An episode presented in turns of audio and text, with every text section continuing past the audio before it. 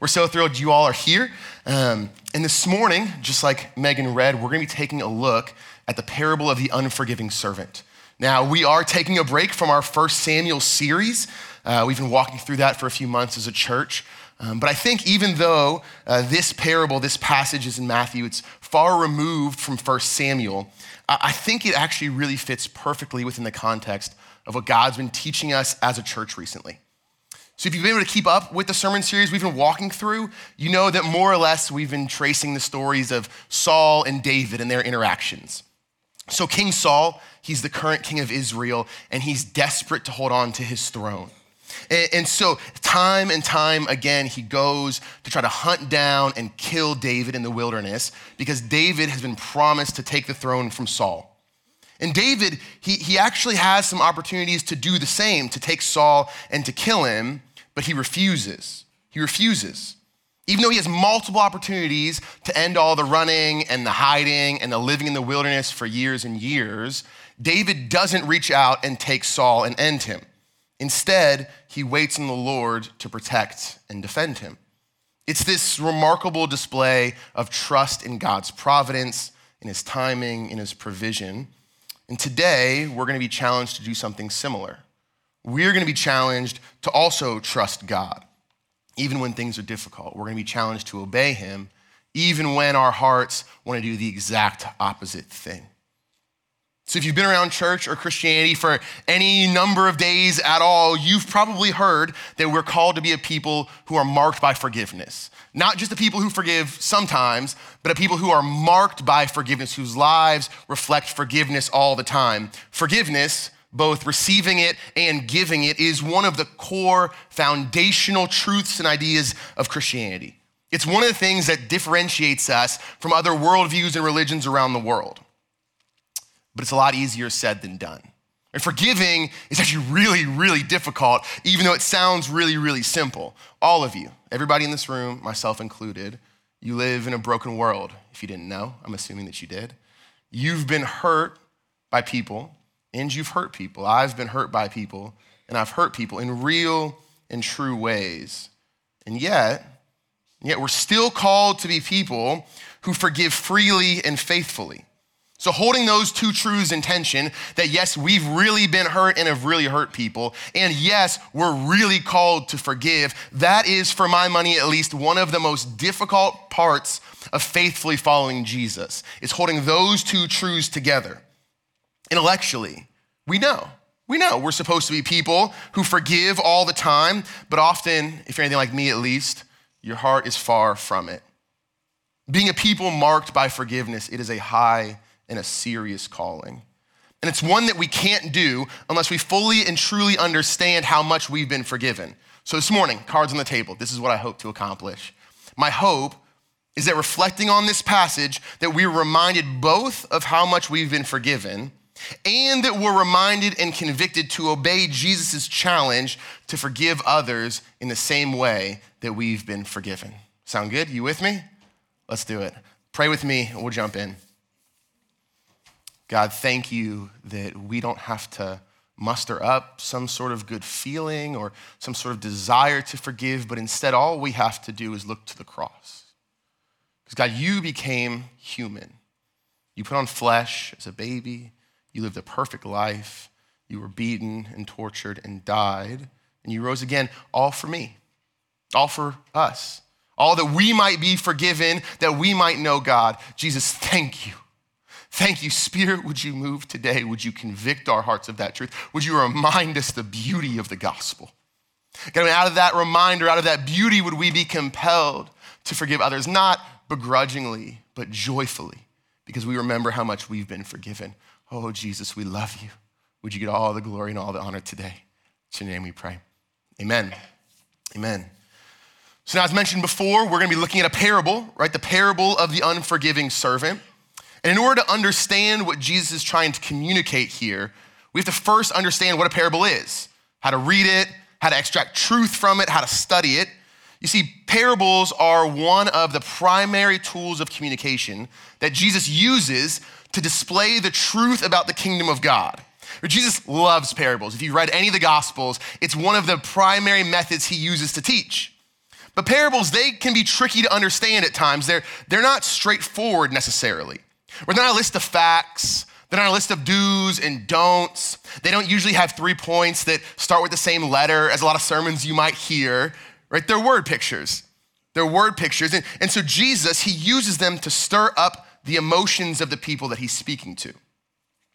And Jesus could have said, hey, you guys, you need to forgive, okay?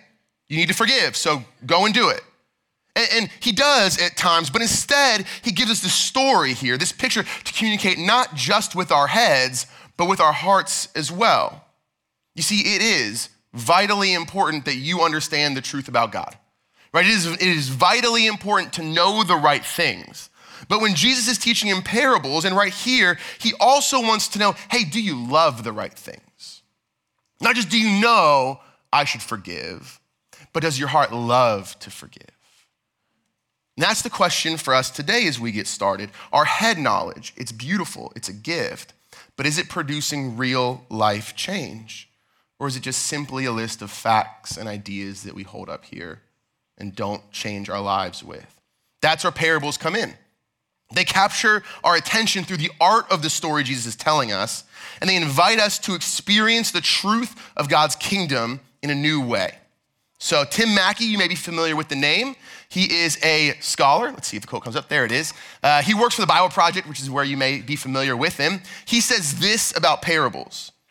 He says, Jesus didn't tell parables to make everything clear. Rather, he wanted to provoke the imagination and invite people to see what God is doing in the world from a new perspective. I think the quote is spot on. Jesus gives us this parable, this story, so we can begin to wrap our minds around what the kingdom of God is like and what we're called to do in response to it.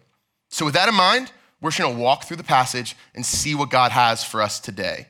But, real quick caveat before we dive in uh, Chris, our, our, lead pastor, has done a great job through 1 Samuel, reminding us again and again that, hey, you're not David, right? You're not the hero of the story. I'm not the hero of the story.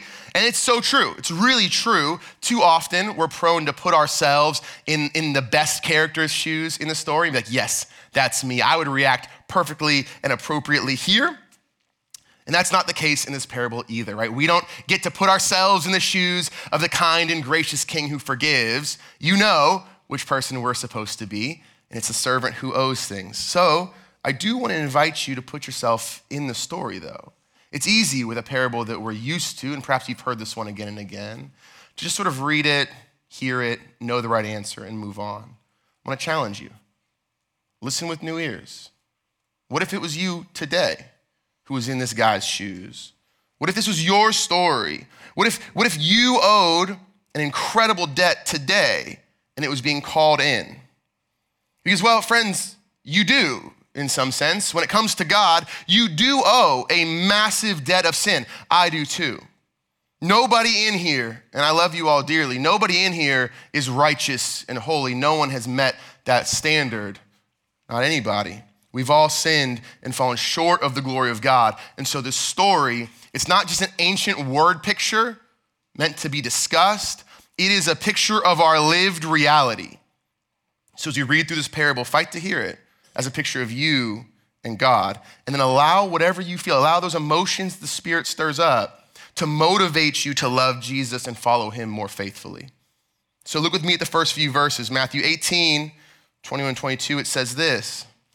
Then Peter came up and said to him, Jesus, Lord, how often will my brother sin against me and I forgive him?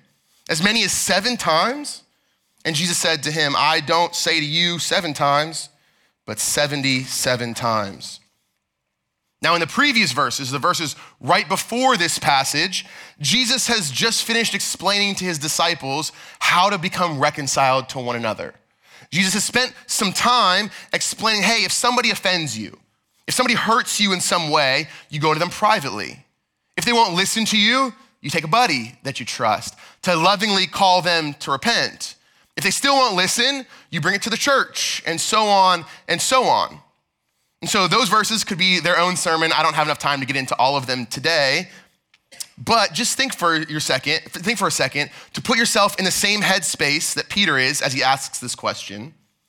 How often do we, do you, get offended by somebody or feel weird about somebody's actions, and instead of just talking about it, you go and you tell somebody, I'm chief of sinners here. You say, hey, did you hear what that person said? Did you, did you see what they did to me? Can you believe that he or she made this decision? We, we got to pray for her. She's, she's not making good choices. How often do we do that? Myself more than anyone. Friends, that's not the way of Jesus.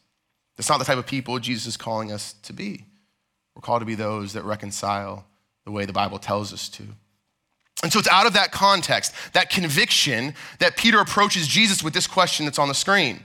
In fact, the adverb used for the word then in the Greek, uh, it, it, implies a very short time after. It's clear that from this text, uh, Peter's question arises out of that previous teaching of Jesus. So Jesus teaches his disciples about the steps of reconciliation. He says, This is how to make things right when things are broken. And then right afterwards, Peter comes up to the Lord and he says, Okay, okay, I, understand the steps of reconciliation, I think, but how often do I have to actually do that? How often do I have to actually go through that? Seven whole times? And look, Peter, he gets a bad rap, right? It's easy to make fun of Peter, and many sermons do it because he is always the one who seems to be speaking his mind and asking the question that everybody else is thinking. And often his questions reveal that he doesn't have a clue about what Jesus is actually trying to communicate. Uh, but I resonate with that sometimes. Maybe you do too. Um, but listen, between us as friends, I think this questionable, this question's kind of reasonable. He's just asking, hey, how, how far do I have to go to forgive somebody? But then what happens if they hurt me again and again and again and again and again? Then what? Surely I don't have to keep doing all of this. That's ridiculous. The number seven, it's used throughout the Bible to represent fullness or completion. And so Peter, he isn't like shortchanging himself here. He's trying to give a big number. And it seems like Peter is thinking he nailed this one, right? That Jesus is gonna say, wow, Peter, usually you miss the mark, but that one, great job. Like, very benevolent of you, very kind of you. Seven times, that is plenty. After that, man, just wash your hands, move on. But instead, Jesus says, not seven times, but 77 times. This answer, it's meant to stagger Peter and us as well as we read it. Jesus is shattering the ceiling on how frequently we're called to forgive. In, in Genesis 4 24, Lamech is speaking, and he's one of the first really, really bad guys in the Bible. He is a bad guy. And he says if Cain's revenge is sevenfold, then Lamech's is 77fold. He's trying to show you and everybody else hey, there's no end to his anger. There's, there's no end to the revenge that'll come to you if you cross Lamech. In the same way, Jesus looks at Peter and he says, if man's forgiveness can stretch seven times, God's forgiveness goes 77 times. He says, Peter, you're not even in the ballpark of how far you have to go to forgive. You don't have a clue how deep and wide and long God's idea of forgiveness is. Jesus, he's not giving you a number to shoot for. He's not saying count up to 77. No, he's changing the game completely. He takes Peter's quantitative, score keeping question and he turns forgiveness into a lifestyle instead. Instead of forgiveness being a list of tally marks in our head of offenses and slights, of debts owed and debts paid, Jesus turns it into a permanent heart posture. Some of you guys in this room uh, know my wife Megan. We'll be married uh, for 10 years in June, 10 whole years. It's incredible. Uh, more of you probably are familiar with my three year old son, Owen, because he is, at least in my opinion, both the most energetic and the loudest person in this entire congregation. So you've probably heard him, even if you didn't know it was him, which is saying something coming from me because I am also loud and energetic. But that three year old has me beat. But here's the thing it would be ridiculous for me to come up to you in the lobby, perhaps, and say, hey, what do you think?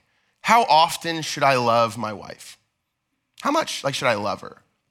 Or to come up to you and say, hey, you, have seen Owen running around. Uh, like how many hours in a day should I care about him? Like eight, like nine to five maybe, and I don't have to care about him anymore. I can clock out, clock in, clock out. What do you think? How often should I care about my son? Right? It's a ridiculous question, and it would show that I have completely missed the point of what it means to be a husband and a father. And in the same way, in the same way, Jesus is demonstrating the absurdity of the question how often should I forgive?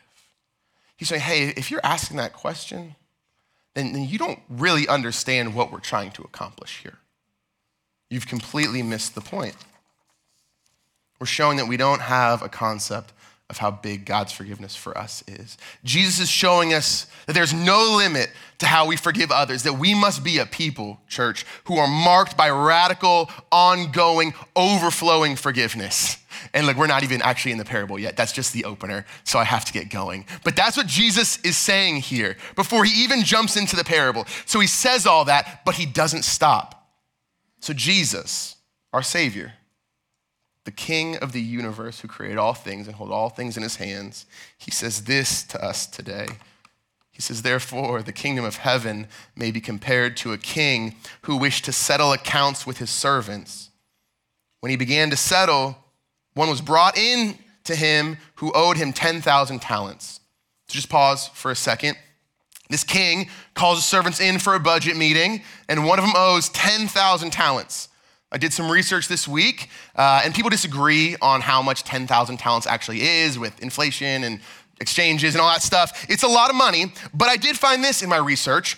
Uh, I found a John Piper tweet that sums it up really well. And listen, I'm used to preaching to middle schoolers and high schoolers. Shout out to you guys in the room. So I'm used to incorporating social media into my sermons, but it may be a main stage first.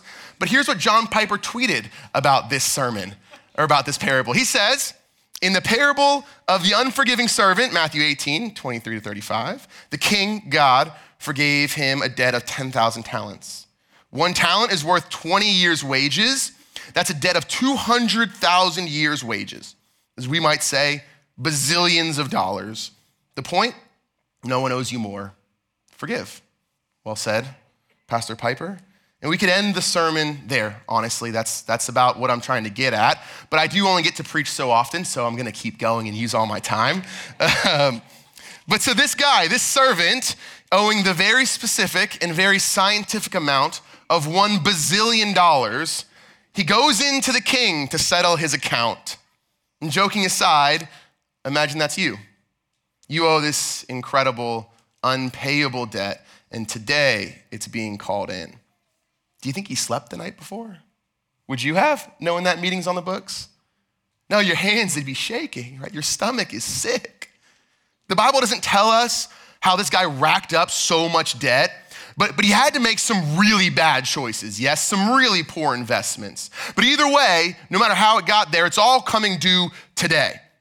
And look, students ministry, we might go a little over budget in some years, but, but I can't imagine having to go to Chris and saying, hey, I am 200,000 years of money over budget.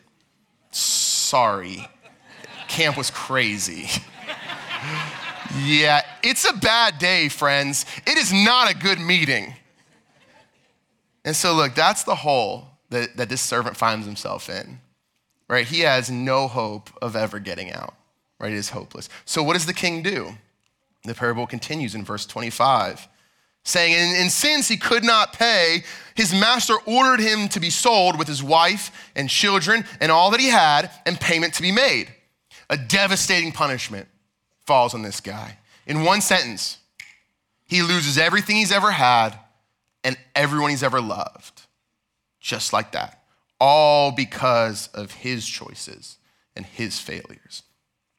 Like imagine the weight of hearing those words. Imagine having to look over at your family in that moment, knowing that your mistakes, your failures have ruined your life and their lives forever with no hope. With no hope. And so he does what I imagine any one of us would do. Right in verse 26 and 27, he says, so it says, so the servant fell on his knees, imploring him, have patience with me. Have patience with me, and I'll pay you everything. The servant promises to pay back this unpayable debt. No amount of work will ever get him out of this hole that he's dug, and he knows it, and the king knows it. But he's just he's just trying to throw anything out there, anything out there and hoping something will stick. But then verse 27 comes. And it's one of the most beautiful verses in the Bible. It says, And out of pity for him, the master of that servant released him, forgave the debt. Out of pity. Out of sheer compassion and care, the king waves his hands and the debt is gone. Imagine that moment. Feel that moment. Tears of joy streaming down your face. Your family saved. Your kids saved. Your mistakes gone, forgiven. It's over. Oh, what a moment. What a moment. He's got to be thinking, what did you really say all of it? Did you really say it's all gone? Oh, surely, surely the happiest day of his life. Yes, one of the best moments of his life. But verses 28 to 30 bring us back to reality. They say this But when that same servant went out, he found one of his fellow servants who owed him a hundred denarii. Seizing him, he began to choke him, saying, Pay what you owe. So his fellow servant fell down and pleaded with him, Have patience with me, and I'll pay you. He refused and went and put him in prison until he should pay the debt. This debt is small in comparison, it's minuscule. But when given the chance to display the same kind of forgiveness that he had received mere moments ago, our servant reaches for his debtor's throat instead. With anger in his eyes, he demands, Pay it all or go to jail. Get out of my sight. Church, remember, this is us. This character, it's you, it's me. How often have we prayed prayers to ask God to forgive us in this very room on a Sunday morning? And then headed out to our car with a grudge, or some anger, or some unkind thoughts with somebody around us. I have. Have you? Forgive us, Lord. The passage continues. When his fellow servants saw what had taken place, they were greatly distressed. And they went and reported to their master all that had taken place. Then his master summoned him and said, You wicked servant. I forgave you all that debt because you pleaded with me. And should you not have had mercy on your fellow servants as I had mercy on you? And in anger, his master delivered him to the jailers so he should pay all his debt so also my heavenly Father will do to every one of you if you do not forgive your brother from your heart. Heed the warning, friends. Heed the warning. I had to sit with this this week. Heed the warning. Feel the weight of what King Jesus is saying today. And look, we affirm emphatically that salvation comes from Jesus alone, right? Through the gospel alone. It's not our works that save us. It's not what we do that saves us. It's not the act of forgiving others that saves us. It's Jesus' life, death, and resurrection, full stop. Don't miss that today. But also don't miss what Jesus is saying here. He's making it crystal clear. Jesus is letting us know that if we have truly experienced the gospel, if we've truly experienced his forgiveness for all of our sins, then we necessarily will be people who forgive. Then we absolutely will be people who are marked by forgiveness. It's a non negotiable. It's not a, well, yeah, yeah, yeah, yeah, but they've really offended me, Sam. Yeah, yeah, but they were so rude, Sam. I know, I know. Believe me, I know. But this is foundational to what it understands, what it means to understand the gospel. And actually, for this next, my small group, we talked about it this week. Shout out to you guys. Help me clarify my thinking on this. But forgiveness, it doesn't mean putting yourself back into harmful or dangerous situations. It doesn't mean not having healthy boundaries. Friends, that's wisdom. God is not calling you to put yourself into unsafe or unhealthy situations in the name of forgiving somebody who's hurt you. Please hear that. That's not what Jesus is getting at here. We need wisdom and guidance from the Spirit in all things, and especially to navigate forgiveness and reconciliation well. The call to forgive is not a call to naivety, it's not a call to forget necessarily. It doesn't mean that we'll naturally be best friends with everyone. And as much as it is hard to say, it doesn't mean you'll be reconciled with everyone. Some people don't want to be reconciled. Forgiveness is a complex journey in a complex world. But this parable is a call and a command to do the inner work of forgiveness, to take our hurts and our pains to God and say, God, I've, I've been offended. It is real and it is true and it hurts, Lord. But I submit it to you. I submit to you. I trust you as my king, you as my judge. And because of that, I'll release the debt from this other person. Just like David trusted God to protect and provide when Saul was hunting him down, we too must trust the Lord when we've been hurt and trust that his plan is good, that he's the God who brings justice. What Jesus is saying here is if our hearts really understood the immense weight of the debt that Jesus has paid, then everything else pales in comparison. If the enormity of my sin, and it's a lot, if it can be represented by the length of this stage from one end to the, to the other, then, then your offense to me, no matter how big, no matter how rude, no matter how hurtful, it's only ever right here. It's only ever right here. No matter what you've done to me in comparison to what Jesus has forgiven. And listen, if your offense is right here, then this stage isn't even close to demonstrating how much sin God has forgiven me and he's forgiven you. So, what do we do? What do we do with that? James 1 22, 24 says this, but be doers of the word and not hearers only deceiving yourselves. For if anyone is a hearer of the word and not a doer, he's like a man observing his face in the mirror. For he observes himself, goes away, and immediately forget what kind of man he was. We cannot hear these words of Jesus, this clear command to forgive others as we've been forgiven and not put them into action. We must be a people we must be a people who take Sunday morning words and turn them into Monday morning deeds. That's what it means to faithfully follow the Lord. So, what does it look like? Well, at first, it looks like taking stock of your own life, taking stock of where you are right now. Have you truly understood? Have you truly allowed the weight of Jesus' death on the cross to impact your soul? I pray that you have. But ask yourself the question right now. A lot of us have prayed a prayer. A lot of us have prayed a prayer, and I, and I love it. You should. But, but, but do you know Jesus as the good, kind, inconceivably merciful king that's pictured here?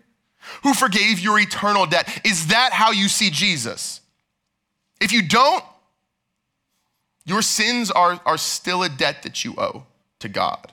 And there is no way for you to ever do enough good things or work hard enough to pay off that debt. It's just not possible. But, but King Jesus looks at you today. He looks at you today and he offers you forgiveness of everything you've ever done. Forgiveness of all of your mistakes, all of your sin, all of your thoughts, forgiveness for all of it through his life, his death, his resurrection right now. He's looking at you no matter where you are with compassion in his eyes. He isn't some angry king who's thinking, oh man, I can't believe he did that again. I can't believe she did that again. Why can't they get it together? Why do they keep racking up so much debt? That's not God's posture towards you at all. No, God looks at you the same way this king looks at his servant. He sees your debt, make no mistake about it. It's not that he doesn't take your sin seriously, he does. His own son had to come and die for it. Nothing could be more serious, nothing could be a higher cost. He sees your sin more than you do. Oh, but he still looks at you with this offer of grace and forgiveness if you'd only say yes, if you'd only accept Jesus and let him be the king of your life, accept his reign and submit to him and, and receive his gift of forgiveness. What a miraculous truth the gospel is.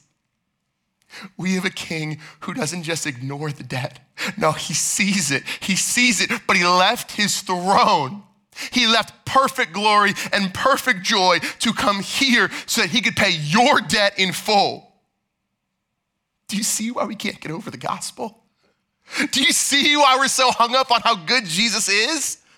Because he left his cosmic throne to become a baby to live this perfect, humble, kind, beautiful life, and then was tortured, beaten, and killed for it. But he rose again and he defeated death and sin, also you could have your debt paid and be put into right relationship with God. It's unbelievable, friends. It's unbelievable. That's the Jesus we sing to. That's the Jesus we worship. That's the Jesus we follow. So, whether that's the Jesus you've known for years, praise the Lord, or you've never met this Jesus, today is your day to run to him. Thank him for what he's done for you. Remind your soul of what a cost he's paid for you, and then allow it to motivate you to forgive others. In light of the cost of the cross, in light of how much Jesus has paid for you, how could any of us say, Yeah, yeah, yeah, but I can't forgive her? I can't forgive him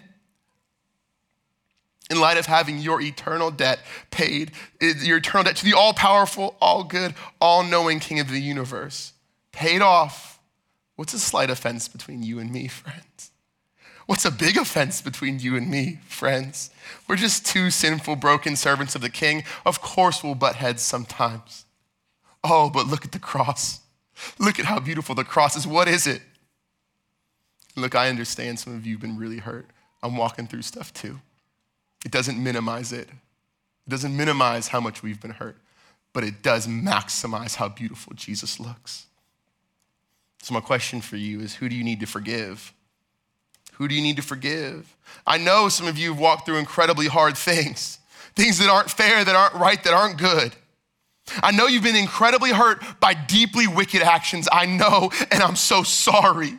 I'm so sorry. It's not supposed to be that way. But Hebrew tells us, Hebrews tells us that Jesus is a sympathetic high priest. He knows what it's like to be betrayed. He knows what it's like to be wounded. He knows what it's like to be hurt by people that are supposed to love you. I'm so sorry you've had to walk through those things, but I am I am trying to redirect our gaze towards the beauty and splendor of the gospel and the hope that we can find there so that we can live lives reflecting God's goodness and mercy to those around us. I don't know who comes to mind for you when I ask you, who do you need to forgive? But think of that person. We all have them.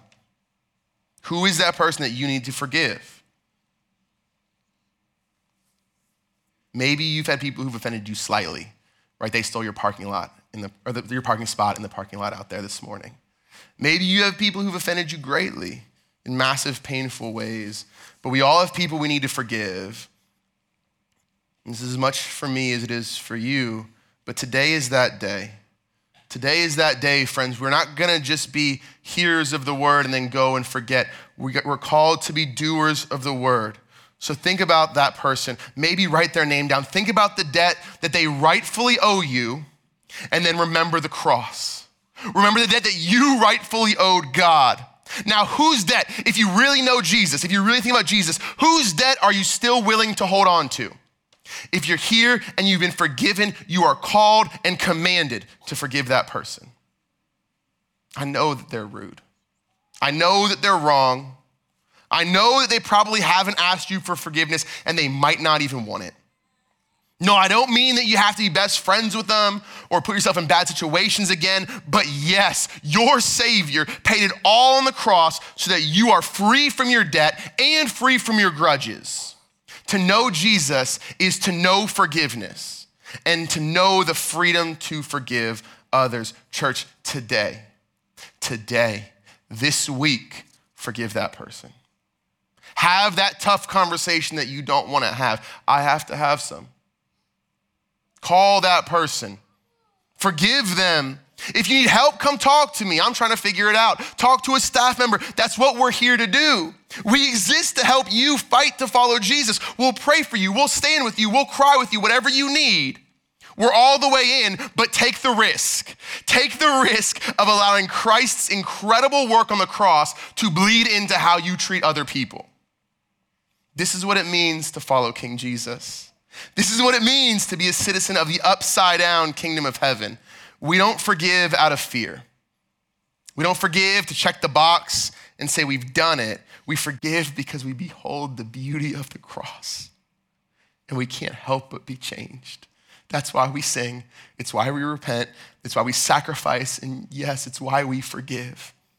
Because we are a people who have been forgiven so much more than we could ever fathom. Jesus stepped out of heaven to reconcile you to God. This week, even today, take a step towards forgiving those in your life whose debt you're still holding on to. Pray with me. And we'll sing to our King. Jesus, you are so good. You are so good. We can't get over how amazing you are. We've heard your gospel again and again, and it never gets less beautiful. Thank you that you stepped out of heaven to this broken world. Thank you that you came because you love us. Thank you that you understand what it means to be betrayed, that you understand what it means to be hurt, that you weep with us in our real pain. But God, thank you that we don't have to live a life defined by our grudges, but that you have freed us both from our sin and from the tyranny of ourselves. Jesus, you are our King. We can't obey without the Spirit empowering us. Jesus, would you empower us to faithfully follow you because you are where joy and life is found? We love you. It's in your name we pray. Amen.